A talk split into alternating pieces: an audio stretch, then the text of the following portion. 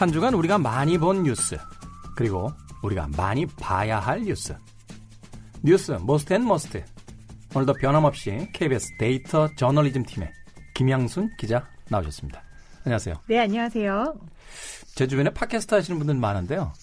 기자님 섭외해달라는 친구들이 나타났어요. 아, 진짜요? 와, 네. 기자 인생 18년 만에 처음입니다. KBS 기자 아르바이트 할 수 있는 거죠? 어, 저기 김영란법에 따라서 저희가 외부 뭐 신고서 이런 걸 써야 되긴 하는데 네. 제가 몸을 팔아서라도 아니, 피를 팔아서라도 알겠습니다. 제가 어, 주변에 있는 제 팟캐스트 그 친구들에게 어, 기자님에 대한 정보를 제공을 하도록 하겠습니다. 네. 기분이 되게 좋아지셨나 봐요. 듣고 계시는 분들 괜찮아요. 저는 어 유능한 사람이니까요. 생각보다. 자, 이번 한 주에도요. 뉴스가 쏟아졌습니다. 어떤 외국분이 그런 이야기 하시더라고요. 한국은 정말 뉴스가 제일 재밌다. 라는 이야기 할 정도로 어, 정말로 다양한 뉴스들이 쏟아졌는데 먼저 한 주간에 가장 많이 본 뉴스, most 뉴스 어떤 뉴스입니까? 네, 네이버에서 뽑아봤습니다. 한 주간 사람들이 가장 많이 본 뉴스 키워드로 말씀드리면은 제일 많이 본 뉴스가 이제 어, 주 초와 주 후반으로 갈수록 좀 갈려지는데 네. 지금 이제 이번 주 후반으로 갈수록 많아지는 게 고속도로 여배우 아. 사고 이게 가장 많이 본 뉴스로 올라가고 있어요. 천만 명 넘게 보고 있어요. 얼굴과 실명이 공개가 됐죠? 네, 얼굴도 공개가 되고 그다음에 이분이 뭐 걸그룹 데뷔했다가 그다음에 어떤 드라마까지 찍으셨다 이렇게 나왔는데 이게 단순한 사고잖아요, 사실은. 근데 사실은 처음엔 그렇게 그렇죠. 시작이 됐죠. 네, 맞아요. 단순한 사고였는데 갈수록 의문점들이 많아지면서 내용은 알고 계시죠? 일단은 저도 뉴스를 좀 살펴봤는데 그 같이 남편분하고 차를 타고 가다가 남편분이 뭐 화장실인가를 이제 가야 된다고 해서 잠깐 차에서 내리는 동안 차를 세웠는데 그러다가 이제 차 밖으로 나오셨다 이제 사고를 당하신 거잖아요. 근데 좀 이해가 안 가는 게 이게 편도 3차선 도로더군요. 그러니까 차선이 3개가 있는 도로인데 네, 한쪽 방향으로. 1차선이나 3차선에 세우셨다라면 사실 1차선도 말이 안 됩니다만. 그렇죠. 1차선이 제일 빨리 달리는 차선이잖아요. 네. 근데 양쪽 사이드로 세웠다라고 하면 그래도 무슨 일이 있었지라고 하더라도 뭐 그럴 수는 있겠다고 생각이 들 텐데 정 가운데 2차선에 차를 세웠다라고 하는 거예요. 네, 맞아요. 이게 무슨 일이죠? 그 부분 때문에 오늘 이제 YTN에서 동영상 블랙박스 영상까지 공개가 됐어요. 근데 정말 3차선 도로에 2차선 한 가운데 그것도 칠흑 같은 밤이었잖아요. 그러다 보니까 차가 섰고 사람이 나와서 우리가 보통 사고가 나서 차를 세우더라도 말씀하신 대로 갓길에 세우고 그다음에 이제 운전자가 나온다 하더라도 뒤에다가 안전 장치를 놓고 네. 앞에서 기다리는 게 대부분이란 말이죠. 보통 차는 뒤에서 이렇게 받으니까요. 네. 근데 차 뒤로 가서 이렇게 왔다 갔다 하는 모습이 블랙박스 영상에 나왔어요. 그러다 보니까 보통 사람의 상식으로는 칠흑 같은 밤에 2차선 그것도 도로의 한가운데에 차를 세우고 차 뒤에 와서 굳이 서 있는다는 게 음. 이해가 안 간다. 너무 의문점이 많다. 라고 생각을 하고 있는 거고 그런 의문점 때문에 이제 남편분도 경찰에서 조사를 받고 계시는데 아내를 잃자마자 이렇게 경찰 조사도 받고 하는 게 마음은 편치 않으시겠습니다만 천만 명이 넘는 시민들이 관심을 갖고 의문을 갖고 있는 사고니까 어떻게 규명될지는 좀 지켜봐야 될 것 같아요. 그렇죠. 어, 처음에는 그냥 비극적인 사건인 줄만 알았는데 물론 이후에 또이 저희가 녹음 방송이니까 어, 방송에 나간 뒤에 또 다른 어떤 새로운 것들이 이제 밝혀질지 모르겠습니다만 일단은 상식적으로는 잘 납득이 안 가요. 어, 왜 거기다 차를 세웠는지, 그리고 차 뒤에 와서, 물론 이제 그 교통에 대한 일반적 안전에 대한 상식이 없다라고 했을 때, 뭐 그 차 뒤에서 이렇게 차들을 비키라고 이야기할 수도 있었겠습니다만, 안전 장치도 전혀 없이. 전혀 없이. 그냥 일반적인 운전사가 어, 그런 행동을 했다는 것 자체가 잘 납득이 가지 않습니다. 그리고 또 어떤 뉴스 있었습니까? 네, 그리고 또 이제 사람들에게 또 관심이 많았던 거는 신도시, 고향, 삼기 이렇게 혹시 고향하고 어, 부천에 땅 좀 있으신가요? 없습니다. 아, 네, 안타깝습니다. 저는 아침에 눈 뜨면 어, 뉴스에 종사하시는 기자분에게 할 얘기는 아닙니다만 아, 뉴스를 볼 이유가 거의 없습니다. 뭐 이렇게 아. 올라가고 내려가고 뭐 경제 상황 이런데 뭐 영향 받을 게 없어서요. 주식도 없으시고. 주식도 없고. 땅도 없고. 땅도 없고. 아무것도 없고. 그래도 좀 다행인 게요. 빚도 없어요. 아, 그건 네. 정말 훌륭한데요? 그러니까 이제 그냥 저는 번 만큼만 쓰고 살자 이런 주의라 그냥 네 그러다 보니까 그렇습니다. 맞아요. 사람들이 사실 금리라든가 물가 상승이라든가 이런 거에 관심을 갖고 뉴스로 등극한 이유가 내 삶에 직접적인 영향을 영향, 미치거든요. 그죠. 당장 한국은행에서 금리를 얼마나 올리는지 매달 있는 건데 왜 이렇게 관심이 많을까 하면 저도 빚이 있거든요. 아. 이 빚에 대한 이자율이 얼마나 들어갈지 걱정이 돼서 그 뉴스를 보는 건데 이번에 국토교통부가 어 주, 수도권의 주택 30만 호, 즉 이제 제3신도시를 발표를 했어요. 그래서 고양시 창릉동하고 부천시 대장동 등이 결정이 됐고요. 네. 결정되신 분들은 축하드립니다만 어, 결정이 안 된 광명에 계시는 분들 많이 서운하셨던 것 같아요. 저 바깥에서의 우리 스탭들 반응 뭐죠? 뭐 그 근처에 땅 있는 사람 있어? 대단히 좋아하시는 것 같은데 혹시 고향 사시나요, 피디님? 그런데 이게 지금 그 또 재개발이 발표가 되면서 또 신도시 개발 계획이 발표가 되면서 일산 지역 쪽에서 이거는 기존 지역의 땅값을 내리는 행위다. 네, 맞습니다. 라고 하면서 음. 그 청와대에 이제 국민청원까지 들어간 거로 제가 네, 뉴스를 봤거든요. 특히 일산 고향 이쪽에서 저 끝에 사시는 분들 하필이면 거기 지역구 의원들이 이제 김현미 그다음에 지금 교육부 총리 하시는 유은혜 이렇단 말이죠. 그래서 일산 지역 주민들이 우리가 열심히 뽑아 가지고 지금 국가에서 중요한 위치에 계시는 분들이 어떻게 지역 구민들을 이렇게 버릴 수가 있느냐. 음. 이렇게 고향에 지금 여기가 창릉동이 이 파주 파주 쪽이랑 굉장히 먼가 봐요. 제가 지리에는 좀 약하지만 위쪽이 개발이 되면은 이쪽 이기 신도시였던 쪽은 아직 개발이 제대로 안 된 채로 땅값이 떨어지고 그다음에 거기 노후화 되겠죠. 구도심이 되는 거잖아요. 네. 말하자면 구도심이 되면은 이거는 누가 책임져 줄 것이냐, 우리의 주거는 어떻게 할 것이냐. 그래서 청문까지 들어가고 있는데 어, 국가에서 볼 때는 신도시가 일단 주택의 공급의 개념이잖아요. 신도시를 서울 주변으로 확장을 시켜서 주거 반경을 서울에서 좀 확장해서 수도 권을 더 넓히고 거기서 또 2차로 또 넓히고 이런 계획이어서 구도심에 대한 부분은 뭐 재개발이 다시 한번 들어가 줘야 되지 않을까. 먼 미래가 될지는 모르겠습니다만. 근데 여기서 한 가지 저도 좀 그 어떤 의견을 이제 관심 있게 지켜보게 된 것이 뭐냐면 이쪽 지역이 이제 그 경제 활동을 할 수 있는 어떤 것이 없는 어, 순수한 이제 배드타운이라는 말이죠. 그렇죠. 그럴 경우에는 사실은 이제 아파트라든지 주거 환경이 늘어날수록 집값이 떨어질 수밖에 없잖아요. 그렇죠. 계속돼서 유입되는 인구가 그렇게 많지는 않을 테니까. 그러니까 지금 신도시 계획이라든지 여러 가지 어떤 주택을 이제 그 보급하는 형태에서 가장 크게 문제다라고 지금 지적되는 부분이 집만 짓고 있지. 음. 서울 한복판으로 이제 그 몰려 있는 경제나 상업 지구에 대한 분산이 안 이루어지니까. 그러니까 지역은 지역대로 사실은 그 집만 지어진 형태에서 자기들끼리 경쟁을 하게 되고. 그렇죠. 몇몇 돈 있는 사람들은 계속해서 그래도 중심은 집값이 떨어지지 않을까, 않을 거라는 믿음 속에서 소위 이제 우리가 강남 상구라고 하는 지역부터 시작하는 그 알짜배기 지역에 있는 아파트들 가격은 우리의 기대만큼 떨어지지 않는 거고 뭐 이런 것도 이제 계속 반복된다는 이야기를 하던데. 말씀하신 부분들은 사실 국토 균형 발전이라고 우리가 이제 서울이나 수도권에 밀집되어 있는 어떤 산업 시설을 계속 지방으로 보내고 있잖아요. 네. 그 지방으로 보내서 국토의 일자리들 다른 어떤 생산력이 있는 생산성을 강화할 수 있는 것들을 보내서 균형 발전을 하자라는 차원으로 접근이 돼야 되는 거고 그다음에 이제 일산이라든지 파주라든지 이런 부분이 전형적인 베드타운이었는데 네. 그 주변에 똑같이 주택이 공급이 되면서 그 주변부 지역들에 대한 낙후된 것들은 관리를 하지 않고 새로운 신도시만 짓는다라는 비판은 분명히 정부가 좀 생각을 해봐야 되는 부분이에요. 음. 근데 이게 일산이나 파주 같은 지역은 사실 통일 대박 이 나왔을 때 또 땅값이 많이 올랐거든요. 그렇죠. 이게 통일이 되면은 파주 쪽이 많이 올라가고 여기가 중심지가 될 것이다라는 것 때문에 집값이 올라가고 거기에 대한 계획은 뭐 발표된 게 아무것도 없었는데 전혀 없죠. 전혀 없는데 심리만으로 그렇게 움직였던 네. 건데 이건 정말 저의 전적인 생각입니다만 우리가 주택 가격이 너무 우리 삶에서 부 갖고 있는 나의 재산의 가장 큰 부분을 차지하잖아요. 그렇죠. 그러다 보니까 집값이 떨어지는 거에 대해서 나에 대한 사망 선고다, 일산에 대한 사망 선고다 이런 부분들이 이루어지는데 재산에 대한 가치가 좀 줄어들고 삶의 환경에 대한 부분, 주거 환경에 대한 걸로 좀 치환이 되면은 나아지지 않을까라는 생각을 해봅니다.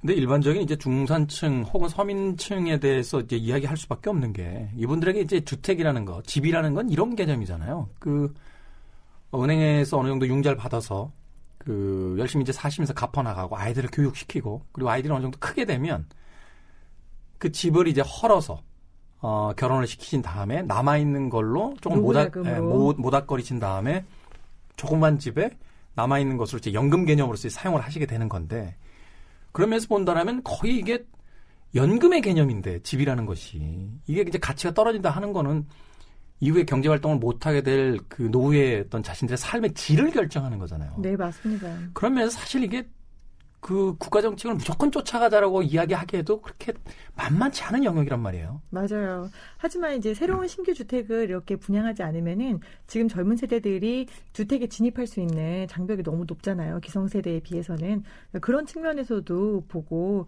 역시 이제 경제 정책이라는 게 여러 사람의 입맛을 다 만족시킬 수가 없다 보니까 two track 혹은 뭐 세 개, 네 개의 트랙으로 가야 되는 부분이 있는 것 같아요. 새로 그 보급되는 아파트들은 제발 젊은 세대들이 좀 들어갔으면 좋겠습니다. 우리 김태훈 진행자님께서 너무 예리한 질문하셔서 다음번에는 여기 피디님 김현미 장관을 좀 섭외하셔야 되지 않을까라는 생각이 드는데 그리고 다음 뉴스, 뉴스 네. 말씀드릴게요. 어, 연휴 기간에 있었던 비극이 두 개 있었어요. 하나는 러시아에서 있었던 일인데 모스크바 국제공항에서 어, 국내선 여, 여객기가 이륙 직후에 회항하고 비상 착륙을 하는데 네. 기체에 불이 난 거죠. 그래서 승객하고 승무원 41명이 숨지는 대형 참사가 발생했습니다. 이 뉴스 보고서 저 황당했던 것 중에 하나가 앞쪽으로 탈출하는데 앞쪽에 앉았던 승객들이 일어나서 바로 탈출한 게 아니라 자기들 짐 찾는다고 그 이 캐리어를 네, 찾는 바람에 통로가 막혀가지고 통로가 막혀버렸대요. 네. 그래서 기체 뒷부분에서 불이 나서 폭발을 해가지고 어, 승객들이 전체 78명이 타고 있었는데 거의 절반 이상이 숨진 대형 참사여서 이게 SNS에서는 짐이 중요하냐 목숨이 중요하냐 그 성토가 참. 빗발치고 있어요. 아니 비상 착륙 시기인데 거기서 앞에서 자기 짐 찾겠다라고 통로를 막았다는 게 이게 참 그분들에게도 아마 생애의 트라우마가 되지 않을까라는 비극적인 사고였고요. 그 네. 다음에 또 어린이날 있었던 다른 비극적인 사고는 어, 보셨을 텐데 일가족이 차량 안에서 숨진 채 발견이 됐습니다.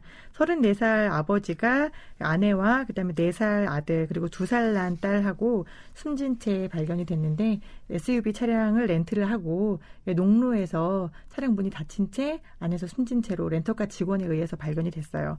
빚이 한 7천만 원 정도 있었다고 하고 그 전날 아버지랑 통화를 하면서 어린이날 애를 좀 데리고 와라 이렇게 말씀하셨는데 네 볼게요 이렇게 얘기를 하고 찾아가지는 못한 걸로. 네. 지난 시간에도 한번 이야기했던 것 같은데요. 어, 이건 동반 자살이 아니에요. 아이들을 살해한 후에 자살한 겁니다. 그러니까 왜 자꾸 어, 이 극단적인 선택을 하는 그 전후좌우에 대한 사정을 다 넘어가서 성인들의 선택에 대해서야 비난할 수 없겠습니다만 그래도 이 아이들에게는 다른 인생이 있을지 모르는 건데 그 자신들이 삶을 포기한다라고 해서 또 자신들이 나았다라고 해서 자신들의 완벽한 소유물도 아니잖아요. 전혀 아니죠. 왜 이런 일들이 자꾸 벌어지는지. 네. 하필이면 어린이날 이렇게 극단적인 선택을 해서 아 저는 아, 이게 정말 음. 어떻게 해야 될까, 어떻게 바라봐야 할까, 막을 수는 없었을까 이런 구조적인 문제들이 너무 많구나라는 생각이 들더라고요. 그래서 이제 most 뉴스 다 들으셨지만 결국에는 집값과 연결된 부동산, 신도시 네. 그리고 사건 사고들 이렇게 나의 삶에 영향을 좀 미치는 뉴스들을 사람들이 많이 봤습니다. 네. 남의 이야기 같지 않았기 때문에 많이 본 것이 아닌가 하는 생각이 드네요. 자, 이번 주에 아, 우리 김 기자가 뽑은 must 뉴스. 이 뉴스만큼은 꼭 우리가 보고 가자. 뉴스가 뉴스, 이번 주에는 제가 정말 이 뉴스는 꼭 한번 보셨으면 좋겠다라는 뉴스인데요. 네. 한국일보에서 기획 보도를 했는데 정말 동종업계 종사자로서 와 어떻게 이런 보도를 했지라고 감탄을 어. 저도 18년이나 기자 생활을 했는데 네. 이런 보도는 정말 칭찬해 줘야 됩니다. 근데 아쉽게도 네이버나 다음에서 제가 다 열어봤는데 어, 한 100명, 200명 정도 반응을 했더라고요. 굉장히 안타까워서, 어, 여기 시대음감 프로가 청취율이 굉장히 높다는 이야기를 듣고, 특히 사회 지도층이 많이 듣는다는 이야기를 듣고 아, 제가. 아, 저는 안 들어주셨으면 좋겠어요. 부담스러워. 난 그냥 우리끼리 했으면 좋겠지. 이렇게 영향력 있는 프로 이런 거 별로 전 바라지 않습니다. 특히 공무원들이 많이 듣는다는 얘기를 들어서 제가 이 뉴스를 한번 꼭 봐주셨으면 좋겠다 싶어서 가지고 나왔어요. 혹시 지옥고가 뭔지 아세요? 지옥고요. 지옥고가 뭡니까? 이 지옥고가 요즘 아이들이 쓰는 말인데 지하방, 그다음에 옥탑방, 고시원. 아. 벌써 벌써 약간 좀 우울해지네요. 네. 이걸 줄여서 지옥고라고 합니다. 아이들이 이제 점- 젊은 청년들이 처음에 사회생활을 시작할 때 구할 수 있는 월세 가 금액이 한정돼 있잖아요. 그래서 내가 지하방에서 시작해서 옥탑방으로 갔다가 고시원으로 간다라고 얘기를 하는데 네. 이거보다 더 밑에 있는 게 바로 쪽방입니다. 쪽방이요. 네. 쪽방 혹시 가보셨나요? 제가요, 그, 쪽방에서 살아본 적은 없는데요. 예전에 그 젊은 때 이렇게 술 먹고 친구들하고 이러면 집에 잘 못 가잖아요. 이제 학교 앞에 있는 어떤 이제 여관도 아니고 뭐 모텔도 아니고 쪽방이에요, 쪽방. 몇천 원 정도 내면 이제 하룻밤 잘 수 있는 데인데 진짜 사람이 문을 열고 딱 들어가면 관처럼 돼 있습니다. 한 사람 딱 눕고요. 양쪽에 한쪽에 책꽂이 같은 선반 하나 있고요. 오른쪽에 그 주전자 놓을 수 있는 공간 딱 하나 있어요. 그 가끔 가위도 눌리고 막 이런 공간. 그런 데서 몇 번 잡은 적은 있어요. 주무셔 보셨군요. 네. 딱 들어가면 다리만 놓을 수 있는 딱 그렇습니다. 정확하게 1.25평 정도 돼요. 저도 기자 초년반 시절에는 겨울이면 쪽방촌에 갔어요. 이게 당시에는 쪽방촌이 좀 많았고 정치인들이 겨울 되면은 연탄도 날라주고 네. 그다음에 뭐 전기 담요 같은 것도 좀 깔아주고 이렇게 해서 어떤 캘린더성 아이템으로 쪽방에 여러 번 갔었는데 정말 가 보면은 어 뭐랄까 냄새가 굉장히 쾌쾌 왜냐하면 창문이 없잖아요. 환기가 안 되죠. 네, 창문이 없고 거의 눅눅한 벽지 곰팡이가 잔뜩 쓸어 있고 그 안에서 비와 눈과 햇볕을 피해서 잘 수 있다 라는 음. 거 말고는 주거로서는 어떤 텐트와 같은 곳이 쪽방입니다. 그냥 칸만 있는 거죠. 칸만. 그렇죠. 네. 근데 그 쪽방에 돈을 내요. 그 쪽방이 내 거가 아닐 거 아니에요. 쪽방에 사시는 그 분들이 그렇죠. 네. 그 월세를 내는데 월세가 한 달에 얼마 정도 될 것 같으세요? 하루에 해봐야 몇 천 원 정도밖에 그렇죠. 안 되지 그런 않을까? 공간에 살면서 우리가 하루에 몇 천 원 뭐 정말 되지 않을까라고 생각을 하는데 평균적으로 서울시에서 조사를 했더니 그 쪽방의 월세가 평균 22만 원이에요. 22만 원이. 22만 원이 한 달에 22만 원. 제가 얼마 전에 음. 어느 지역에 부동산 봤는데 방 하나 원룸 해도 뭐 500에서 30 뭐 그렇죠. 이렇게 하면 들어가거든요. 맞아요. 아, 그럼 보증금 그 500이 보증금이 없군요. 없습니다. 네, 그분들은 보증금이 없는 분들이에요. 다달이 벌어서 그러니까 번다는 것도 사실 정부에서 수급해주는 기초생활 수급 비용인데 그걸 다달이 받아서 다 월세로 내는 거죠. 자, 음. 그렇다면은 이 월세를 받는 사람이 있을 거 아니에요. 그렇겠죠. 쪽방에 사시는 그 밑바닥에 사시는 분들에게 월세를 받는 건물주가 있습니다. 그렇겠죠. 쪽방 건물주. 근데 저는 기자 생활하면서 아니 나는 왜 그 건물주를 찾아볼 생각을 한 번도 안 했지? 라는 생각을 이 기사를 보고 했어요. 이 건물주를 한국일보에서 찾아봅니다. 네. 그래서 서울에 있는 대표적인 쪽방이 용산구의 동자동, 그리고 이제 동대문의 창신동, 돈이동, 영등포동 이렇게 있어요. 여기에 300개가 넘는 쪽방촌의 건물, 건물이 300채 정도가 있는 거죠. 네. 여기에 소유주를 등기부 등본을 다 떼봅니다, 기자들이. 등기부 등본을 다 떼봤더니 이게 쪽방 소유주일 일은 전혀 없고 건물 한 채가 아니라 여러 채를 갖고 있어요. 쪽방의 촌에 그 쪽방 건물을 한 명이 여덟 채도 갖고 있고 열 채도 갖고 있어요. 그분들은 어디에 사시나 봤더니 압구정 현대 아파트, 강남구 타워팰리스, 그다음에 전직 유명한 인터넷 수능 강사, 그다음에 어, 소유주 중에서는 이게 자식에게 증여를 한 거예요. 19살 이런 10대 소유주도 있었어요. 10대 소유주는 이제 명목상일 거고. 그렇죠. 그렇죠. 잠깐만요. 이분들 기초 수급 그 대상자라고 한다라면 이제 국가에서 주는 시에서 주는 이제 그 세금으로 그렇죠. 사시는 분이잖아요. 말하자면 보조금을 이제 받아가시는 분들이니까. 그러면 그분들이 그걸 받아서 그 쪽방에 월세로서 낸다라고 그렇죠. 하면 타워 팰리스에 살고 압구정동 H 아파트에 살고 하신 분들이 우리가 낸 세금을 고스란히 다 그냥 가져가시는 거네요. 건물주로서 제가 세금을 내요. 그 다음에 이게 어, 사회적 복지를 확대한다. 우리가 사회 안전망을 만든다고 해서 이분들에게 사회 수급 비용으로 보조금 한 30만 원 정도를 매달 서울시에서 줍니다. 네. 그 30만 원 중에 22만 원을 제가 타워팰리스에 사시는 분의 주머니에 그대로 넣어주고 있는 거죠. 사실은 그래서 그 우리나라에만 있다라고 하는 이 전세 제도에 대해서 굉장히 그 호응을 했던 게 호평을 했던 이유 중에 하나가 뭐냐면 이게 월세 시장으로 점점 부동산 시장이 재편이 되게 되면 가난한 사람들이 돈을 벌어서 부자들에게 돈을 계속 갖다 줘야 되는 상황이 되는 거잖아요. 근데 그렇죠. 전세 시장이라는 건 사실 어느 정도 안정만 되면 그 자기 집을 모을 수, 그 살 수 있을 만큼 이제 돈을 모을 수 있는 기회를 또 제공받을 수도 있고 하는 것이기 때문인데 최근에 거의 아파트 단지들이 이제 월세 쪽으로 이제 많이 전행, 전환이 된다 하는 뉴스도 있었는데 그보다 더 극단적인 형태의 이 쪽방들이 소위 이야기해서 시민들이 거둔 돈으로 그, 그 가난한 사람들을 좀 도와주겠다라고 한 그 보조금이 결국은 돌고 돌아서 더 많이 가지신 분들의 부를 더 올려주는 형태로서 이제 지급이 된다는 이야기네요. 그야말로 쪽방으로 사는 한 몸을 눕히고 사는 사람들을 대상으로 한 쪽방 비즈니스인 거예요. 참. 이 비즈니스가 어떤 밥집 아니면은 어 뭐 물류, 유통 이런 게 아니라 쪽방으로 비즈니스를 한다. 아니 사실 사람들끼리는 이렇게 와 정말 기상천외하다. 어떻게 그런 생각을 했지?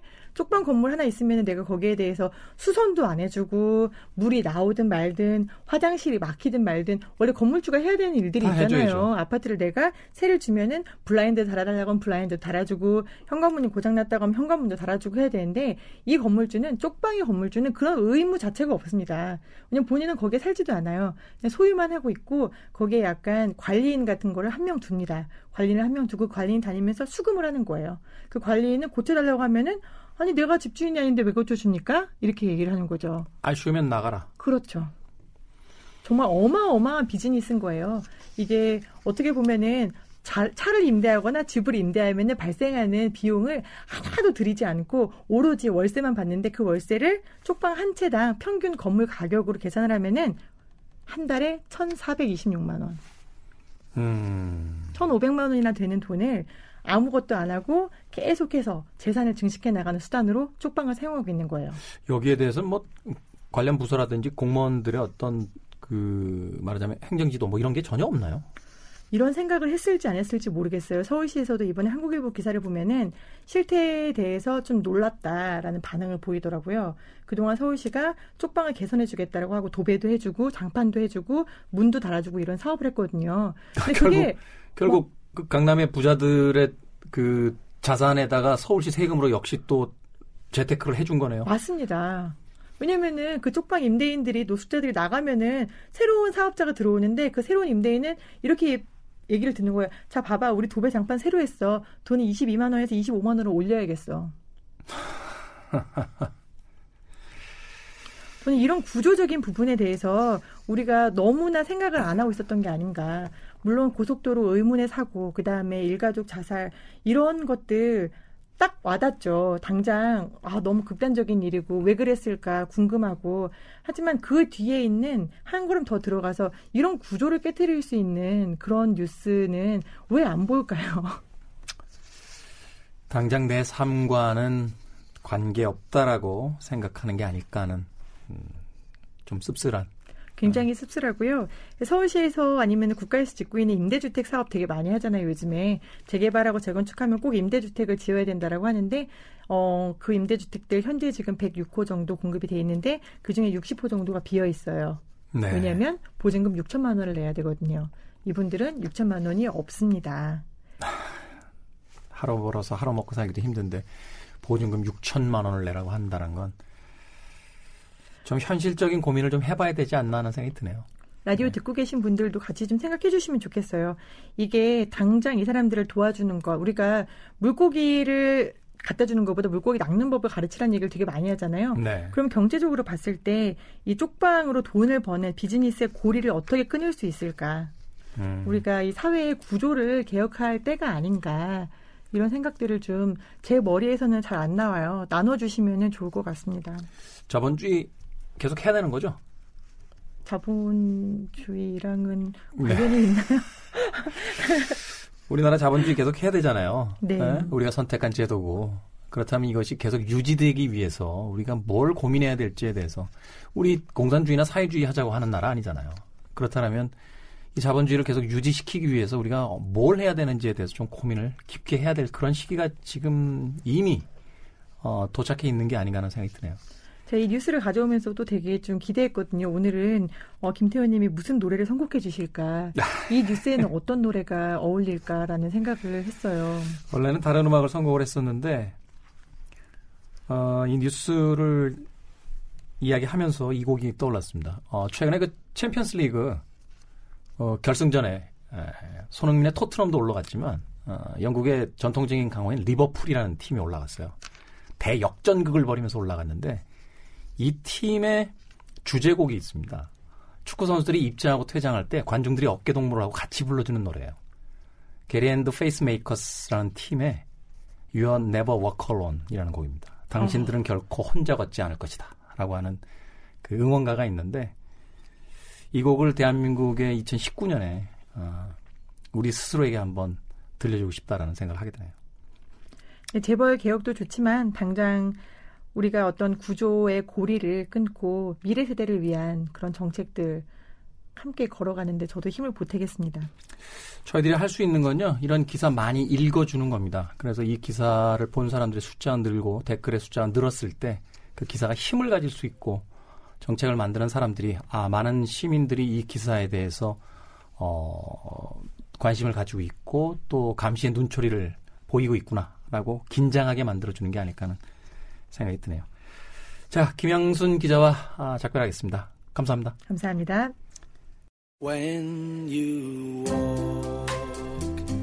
우리가 하나의 문화를 즐기고 있을 때, 6천 원의 커피를 마시고 있을 때, 그 6천 원이 하루의 주거의 금액이 되는 사람들도 있습니다.